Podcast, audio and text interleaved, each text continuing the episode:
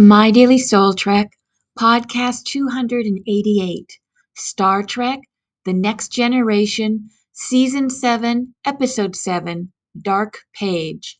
Synopsis Lwaxana Troi comes aboard the Enterprise to aid a telepathic race that transfers information by image to communicate with Starfleet officers who speak using words. Like the previous episode Phantasms, this episode is also an illustration of how images from the eros driven irrational unconscious, when perceived and acknowledged by the logos driven rational conscious ego, can be very useful and in some instances life saving. In Dark Page, Counselor Deanna Troi's mother, Lwaxana Troi, comes aboard the Enterprise, aiding a telepathic race, the Cairn, to communicate with the Starfleet officers aboard the vessel as practice for when they will speak with the Federation ambassadors about becoming part of this governing body.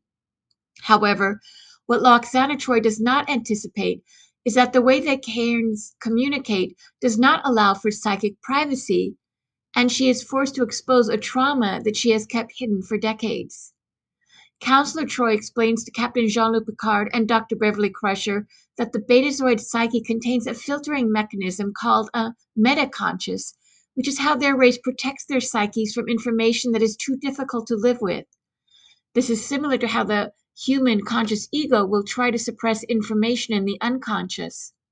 However, the defenses of, of Lwaxana Troi's metaconscious, just like the defenses of our human conscious ego, must sometimes be broken through in order for psychic healing to occur.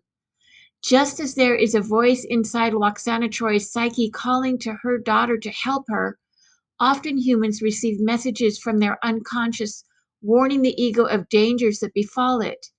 It behooves us to listen for these messages, and when they make themselves known, to pay attention to them.